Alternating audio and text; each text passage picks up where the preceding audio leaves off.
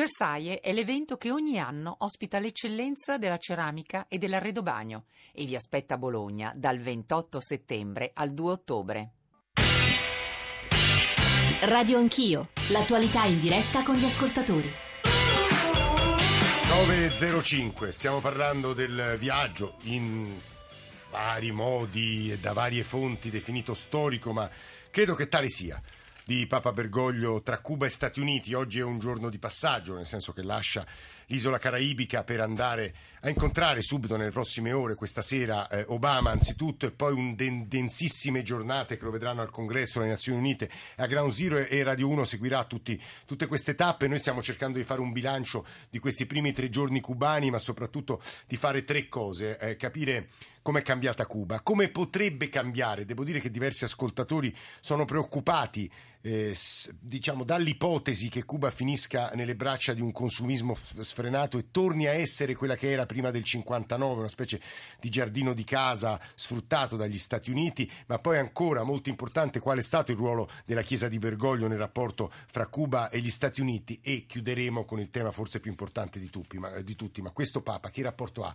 con il capitalismo, con la società di mercato, perché più volte è stato etichettato come una specie di eroe socialisteggiante e su questo credo sia interessante riflettere. Vi dico quello che ci state scrivendo sui nostri social network, su, sugli sms, su WhatsApp, anzi ve li ricordo 335 699 2949 per i vostri sms, 335 699 2639 per i vostri WhatsApp, inclusi WhatsApp audio, radio anch'io, chiocciorai.it per i messaggi di posta elettronica. Patrick, difficile dire che cosa potrebbe accadere a Cuba adesso. Il rischio più grosso è che diventi come alcuni paesi del Sud America, con enorme distanza tra ricchi e poveri e tanta delinquenza. Spero ne parliate in trasmissione perché è un tema di grande importanza e che riguarda le società future. Permettetemi, scrive Stefano, di andare controcorrente. Dopo un'enciclica come la Laudato Si, siamo proprio sicuri che il disgelo economico debba arrivare solo a Cuba, non potrebbe essere il caso che divenga un esempio anche qui da noi in Europa? Come vedete questo interesse per i viaggi del Papa al di fuori dell'Europa e la sostanziale indifferenza che invece contraddistingue la pastorale di Papa Francesco sui temi della povertà, dell'economia, della, della misericordia per il nostro continente? Su questo non credo che Marco Tarquino, direttore di Avvenire, che è qui con noi in studio assieme a Fulvio Abate, sia, sia d'accordo. Eh, altro ascoltatore, Nicola da Firenze, che credo abbia passato vent'anni a Cuba. Nicola, buongiorno. No, buongiorno, buongiorno a, a tutti, grazie di farmi intervenire. Scherzo. Io eh, ho viaggiato a Cuba da vent'anni a questa parte, sì. quindi ho visto una grossa trasformazione, però ecco, eh, tendo a puntare il dito perché bisogna che voi dell'informazione siate più precisi, più profondi. Ha ragione, ha ragione. Perché que, quel paese sicuramente ha una conduzione familiare dei fratelli Castro e tutto, però rispetto a tutto quello che c'è lì intorno, veramente nel 91 venendo da Messico e Guatemala e arrivando a Cuba, sembrava come di tornare in Europa. Era una cosa proprio bere l'acqua dalle fontane. Era... Questa è la, l'impressione che ho avuto io. E per quanto riguarda, ci sono tantissimi problemi. Sicuramente quel paese ha fatto troppo politica estera e visto poco la politica interna.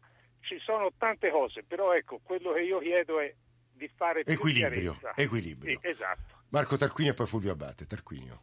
Sì, beh, eh, diciamo che, eh, eh, lo diceva anche Abate poco fa, mm, dei conseguimenti sul piano sociale eh, dell'equilibrio, de, del, dell'alimentazione corretta della popolazione, della scolarizzazione, eh, è stato ricordato anche da altri, del, del, sistema di welfare, come diremmo noi.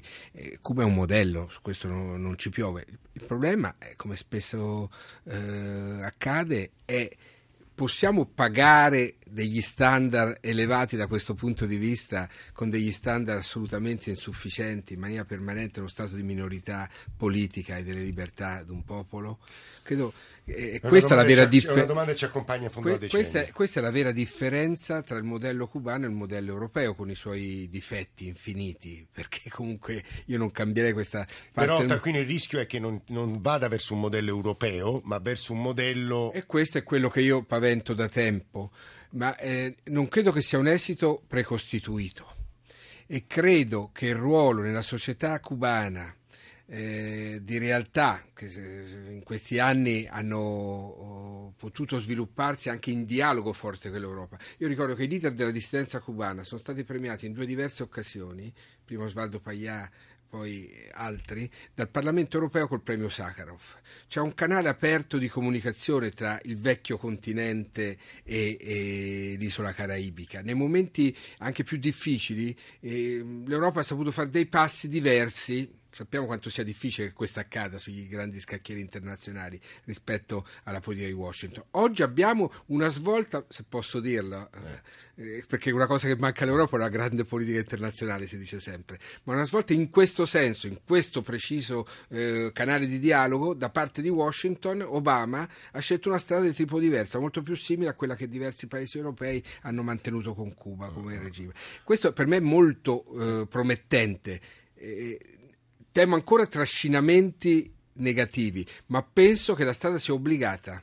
Come, noi Beh, dobbiamo uscire anche in questo dagli schemi, non dobbiamo pensare che le ideologie che hanno governato lo scontro debbano essere quelli eh, che governeranno l'incontro. Ci sono altre ecco. due voci, credo, importanti, interessanti e vorremmo farvi ascoltare stamane, però volevo girare a Fulvio Abate la posizione, non dico della maggioranza dei nostri ascoltatori, ma insomma di un numero cospicuo di ascoltatori. L'apertura al mercato Abate porterà alla sudditanza agli Stati Uniti, come è successo a mezzo pianeta. Basta guardarsi intorno, sono sparite serenità, allegria che erano elementi cubani. È una conquista, si chiede eh, Sara, e poi largo al libero mercato senza regole, ma poi non lamentatevi della perdita dei diritti, eh, del non rispetto della Costituzione. Pare che nessuno colga il nesso, ma l'uomo moderno, super istruito, non riesce a capire il rapporto fra causa e effetti e noi finiremo schiacciati e i cubani finiranno schiacciati. E poi Antonio, è vero che non si può accettare quello stato poliziesco, ma bisogna mettere sul piatto della bilancia i motivi che spingono il regime cubano ad essere così. Non dimentichiamo che cosa fanno i servizi segreti degli altri paesi anche a Cuba. Ultimamente è saltato fuori che la CIA controllava già negli anni 50, vabbè, la Olivetti qui andiamo lontanissimi, Abate, e poi ci sono due ospiti di grande interesse, credo, Abate. Allora, la domanda è una. Il modello socialista eh. allo Stato attuale, diciamo, gode buona salute? È una soluzione possibile? Punto di domanda. Nessuno vuole, diciamo, il mercato. Non, eh, noi non riusciamo ad avere una decorosa socialdemocrazia nel mondo. Figuriamoci, diciamo, se, se, se, se possiamo sperare in un diciamo, socialismo che non sia un socialismo di tipo autoritario e poliziesco. Detto questo, Cuba, 1997, un viaggio, una visita a una fabbrica di sigari una sigaraia ha sul suo tavolo da lavoro il ritratto di Michael Jackson all'epoca vivente. La domanda è questa: noi dobbiamo dire a quella sigaraia che sogna Michael Jackson no, risparmiati Michael Jackson perché rappresenta il, eh, il nemico americano? Beh, no, no, no, no, peggiore, no, no, no, no, ti eh, dico, eh. dobbiamo dire questo, dobbiamo dire che deve rimanere fuori perché tu devi negare al cubano di desiderare diciamo, il ballo sfrenato del neocapitalismo da, da brivido. E questo è un problema di laicità fondamentalmente. No, Ma è, nessuno, è interessante quanto ci dice Abate perché è con noi da Garberi che è una posizione immagino distante, tra poco la presenterò e tuttavia da Massimo De Giuseppe che saluto, professore buongiorno e benvenuto. Buongiorno, grazie. Storico, insegna all'Università di Bologna, ha molto lavorato sul mondo eh, latinoamericano, sul Messico, conosce bene anche Cuba e i rapporti con gli Stati Uniti e l'interposizione, la mediazione che ha svolto il Vaticano in questi mesi. Io eh, le chiederei, professor De Giuseppe, di aiutare noi e gli ascoltatori ad essere precisi su questo punto, perché l'embargo non è caduto. Che cosa potrebbe accadere? Sono state riaperte le ambasciate, ma che cosa è cambiato da quando diciamo, Obama ha, eh, ha inaugurato nuovo, una nuova strategia nei confronti di Cuba e che cosa cambierà eh, plausibilmente nei prossimi mesi. Professor De Giuseppe. Allora, buongiorno, sì, buongiorno sono ora all'Università Iulma in un più a Bologna. Ah, scusi, eh, sì. Per uh, i cambiamenti eh, siamo credo in una fase ancora assolutamente interlocutoria e forse propedeutica a cambiamenti più significativi. In questo momento le aperture graduali che sono state fatte sui viaggi, su alcuni allentamenti dell'embargo sono veramente ancora molto interlocutori e molto dipenderà poi anche dalla prossima campagna elettorale statunitense, da quello che succederà di qui a non molto a, alla Casa Bianca. In questo momento credo che il tentativo di Obama è quello di porre le basi, un po' come era stato in, nella fase della distensione nell'ambito della guerra fredda, porre le basi per una, per una stagione nuova i, le premesse sono state importanti. Il dato più interessante, credo, di tutto questo scenario è che sia da parte di Lavana sia da parte di Washington c'è stato un ritorno del multilateralismo, di un'apertura al multilateralismo, in cui si è accettato anche questo ruolo estremamente dinamico, interessante e anche originale sotto molti punti di vista della, della Santa Sede, che non è passato solo semplicemente attraverso la segreteria di Stato, i canali diplomatici classici, ma anche attraverso tutto un lavoro complesso che ha messo in campo attori a, a più livelli in modo molto trasversale. Un altro punto importante, professore, riguarda, credo, la resistenza che c'è obiettivamente nel regime cubano a far cadere gli ostacoli commerciali ed economici, diciamo, l'apertura dei rapporti veri e propri. Finché vivo Fidel probabilmente non si potrà fare, così almeno ho letto, professore, è vero questo? Sì, questo è uno dei, dei, grandi temi. Ovviamente per Cuba ci sono delle incognite enormi che devono essere affrontate. I due esempi del, dei modelli cinese e sovietico gorbacioviano sono, sono, molto emblematici in questo senso. Quindi nel momento delle aperture si aprono delle incognite enormi e sicuramente finché Fidel a livello simbolico, eh, morale per tutto quello che rappresenta è vivo, è difficile che un passo così, così rischioso e innovativo possa essere preso.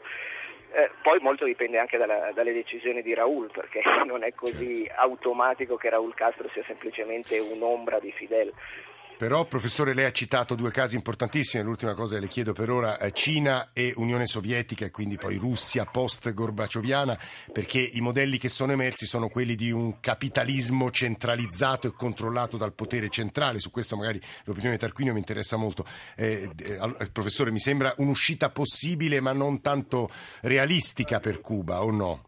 No, di sicuro. Eh, quello ovviamente i casi sono molto diversi per dimensioni, per impatto, però la, io credo che la grande abilità eh, o il tentativo perlomeno del regime cubano di trovare una forma di transizione si sia legata negli anni 90 all'inserimento del vecchio eh, terzomondismo. Castro non bisogna dimenticarsi che si è sempre mosso su due binari, un binario della guerra fredda e un binario terzomondista, perlomeno dalla conferenza dell'Havana del, del 66 e eh, questo doppio binario negli anni 90, negli anni del crollo del sistema sovietico e dell'esplosione della nuova Cina, del socialismo di mercato, si è diretto verso il cosiddetto mondo dei social forum, di queste eh, nuove forme di aggregazione che in America Latina trovavano dei, dei paradigmi molto, molto, significativi e originali. E eh, sotto questo punto di vista, portando il suo valore simbolico, Cuba è riuscita a ricollocarsi in modo molto abile e anche a superare sotto certi aspetti, nonostante le difficoltà concrete e quotidiane della popolazione e della, della, vita sull'isola, ad affrontare questa nuova fase complessa di globalizzazione finanziaria. Ora però si aprono delle incognite esatto. ulteriormente e nuove. su questo diciamo che sia Tarquinio sia Abate molto e correttamente a mio avviso hanno insistito, Massimo De Giuseppe è uno storico, insegna a Yulm di Milano e come avrete capito si occupa in particolare, scrive in particolare di questi temi. Ida Garberi, buongiorno e benvenuta. Buongiorno giornalista eh, italo-cubano, cubano-italiana, non so come definirla, comunque corrispondente. No, no, italiana. Eh, italiana? Tutta italiana tutta, però conosce benissimo Cuba, corrispondente per Cuba Informazione dell'agenzia cubana Prensa Latina. E non so se abbia sentito eh, una parte delle critiche mosse da Tarquinio e Abate al modello socialista cubano, soprattutto in ragione dei limiti alla libertà, dei limiti alla libertà di espressione, eh, di essere omosessuali e farlo liberamente, peraltro tema che interroga molti paesi e non solo Cuba, e tuttavia quanto ci scrivevano i nostri ascoltatori, molti ascoltatori garberi che dicono però attenzione, guardate che Cuba ha dei servizi sociali superiori a tutti i vicini, è un paese dove comunque si è creato un modello che è stato ad esempio per molti. Qual è la sua posizione, Garberi?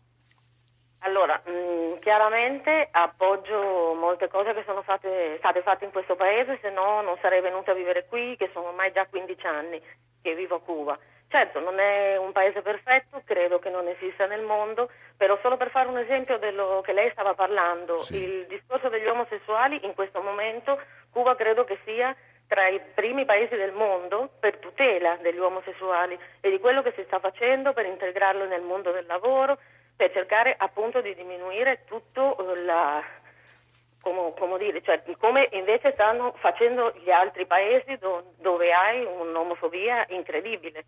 e questo spesso non, non si riconosce e si pensa a una Cuba vecchia, una Cuba degli anni 70 del famoso quinquennio gris, come si dice quando si venivano... Però Garberi è vero che prima dell'arrivo di Papa Bergoglio ci sono stati degli arresti di dissidenti, un po' come accadeva durante il fascismo, nei momenti delle manifestazioni pubbliche, le persone o i dissidenti o le persone considerate sospette al regime venivano messe in carcere, questo è proprio il primo sintomo Guardi, dell'assenza di libertà. di dire che il Corriere della Sera ha detto che sono stati messi in carcere mille, mille poveri che stavano chiedendo l'elemosina, per dirli, cioè io mille, mille poveri che chiedono l'elemosina non li ho mai visti qua. Sì, che qualche dissidente magari che ha cercato di dare difficoltà, che si sono presentati nella piazza tirando volantini, gridando, sì, sono stati allontanati e sono stati arrestati, però le migliaia e migliaia, come dice il Corriere della Sera, non credo proprio. E su queste posizioni, ma poi la Garberi, come avrete capito, esprime, eh, del- un- eh, esprime una voce di grande interesse. Volevo sentire sia Abate che Tarquinio, Fulvio Abate, scrittore. Io mm, mi rifiuto di accettare il principio della realpolitik, per cui in nome della realpolitik politica, come ha scritto Pierpaolo Pasolini in alcuni versi parlando d'altro, si possa, come dire, eh, accettare che altri subiscano uno stato delle cose che, che- che a mio parere non, è inaccettabile, insomma, non, non- non è problema di, di realpolitik. Io non credo che faccia bene la difesa incondizionata di un sistema oligarchico come quello cubano. Sinceramente, io da ragazzo ho avuto il poster di Che Guevara in camera, ho, avuto, ho creduto come, come ad al- come tanti altri eh, che Cuba fosse un luogo unico, insomma, un, un- un pezzo unico di, di- di esperimento eh, socialista, anche, anche antiburocratico, nel quale anche perfino, è anche perfino Mm. certe spinte troschiste eh, erano, cioè, di, di- di- di accusa rispetto alla burocratizzazione erano presenti, reali invece sinceramente in nome della Realpolitik non mi sento di giustificare un sistema poliziesco, rammento nel mio viaggio a Cuba una presenza capillare dei comitati di difesa rivoluzionari CDR qualora tu ragazzo diciamo volessi fare qualcosa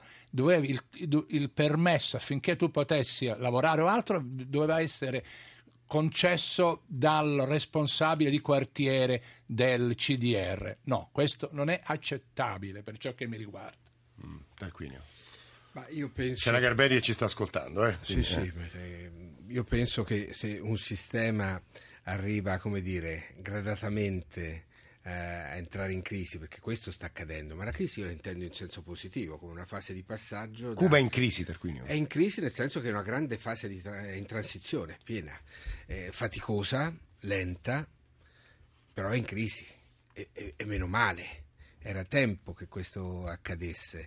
E, allora, abbiamo già detto più volte, eh, le vie d'uscita sembrano apparentemente solo due, o il mantenimento dello status quo o precipitare verso un modello deleterio, considerato tale almeno da me e da altri. Ma qual è l'altro modello? Modello- un modello di un mercato che ritorna a farla da padrone senza regole. Se posso dire, Tarquinio, ci sono modelli persino peggiori, pensiamo a che cosa sono la Colombia e il Messico, anche se in via di... però ci sono... Beh, ma quelli sono forme di mercato, dove ci sono tante altre, viene fatto mercato di tutto, anche delle, delle droghe, con i narcos che diventano altre oligarchie che affiancano quelle politiche terriere. Eh, cioè, eh, i meccanismi li conosciamo quali sono. Oppure l'altro modello, sembra che l'unica alternativa a questa dialettica è il dirigismo, il capitalismo dirigista Alla russa alla Ah, cinese. oligarchica Eh. di nuovo russa o, o il modello del partito del partitone comunista che governa invece? il sistema eh, io credo che ci sia un'altra strada possibile credo che anche eh, la Chiesa cubana possa dare un contributo. Io mm, da cattolico conosco e faccio propaganda a una dottrina sociale che porta a un'economia sociale di mercato, che in America ha pochi esempi, parzialissimamente, parzialissimamente eh, nel cono sud del Cile, penso al modello cileno, ma in maniera non secondo le nostre categorie eh, europee, però è un modello interessante. Mi auguro che Cuba sia capace di declinare una strada propria che contraddice gli altri due modelli di uscita dal socialismo Questo realizzato. è un passaggio, Cuba e è un Russia. punto interessantissimo se Anche posso perché dire. abbiamo bisogno di un'economia civile e di un mercato civile che sia diverso dal mercato selvaggio. Che poi il modello al quale faceva riferimento Tarquino, il modello sociale di mercato, è in realtà anche tedesco, è quello che la Germania ha cercato Tedesco di... e italiano nel momento parte, migliore della in crescita alcuni, dello eh, esatto, in alcuni paese. pezzi della nostra storia anche, anche italiano. Mi sembra interessantissimo anche quello che ci stanno scrivendo gli ascoltatori, perché su questo dibattito fra socialismo e capitalismo adesso molto stanno scrivendo e sarà il cuore della terza parte della eh, discussione, ma Ida Garberi è giornalista, sta a Cuba, è italiana, conosce Cuba, difende Cuba. Credo che dopo aver ascoltato le voci Tarquinio e Abate voglia dire la sua, Garberi. Però perché invece non parliamo di altro tipo di socialismo come lo di Venezuela, dell'Ecuador, della Bolivia, che mi sembra che siano tra i pochi paesi in crescita, anzi dal punto di vista del, eh, del, del solo prodotto interno lordo, e noi invece parliamo, non so, di un'Europa che mi sembra quella che sia la fallita, cioè dove abbiamo molti giovani come in Italia che stanno praticamente migrando all'estero, dati della stessa ONU, e l'anno scorso sono stati più i giovani che sono migrati di quelli che hanno tentato, poveretti migranti che vengono uccisi nel mar Mediterraneo, di tentare di arrivare in Italia. Però Cuba è in crisi, sì, Cuba più che in crisi, come lei diceva, secondo me è in uno stato di transizione molto importante e molto pericoloso. Però appunto non ci sono solamente i modelli capitalisti o il socialismo oligarchico, perché ripeto, Lei ha citato Venezuela, abbastanza- Ecuador e Bolivia, io aggiungerei anche Brasile e Cile se posso farlo timidamente, ma insomma su questo poi ci aiuteranno i nostri ospiti perché i modelli in realtà possibili, io non so se siano socialismi, se sia corretto definirli tali, sicuramente modelli diversi da quello del capitalismo puro cicaghiano, chiamiamolo così, che peraltro non è certo quello di Obama, in realtà dobbiamo declinare e distinguere in maniera molto attenta se non vogliamo insomma operare in modo un po' grossolano, però Garberi ha introdotto un argomento molto utile nella discussione di stamani, io vorrei sentire Antonio Ivrea, altro ascoltatore, e poi chiudere se ci riusciamo questa parte con, con i nostri ospiti qui in studio. Antonio, buongiorno. Buongiorno a voi.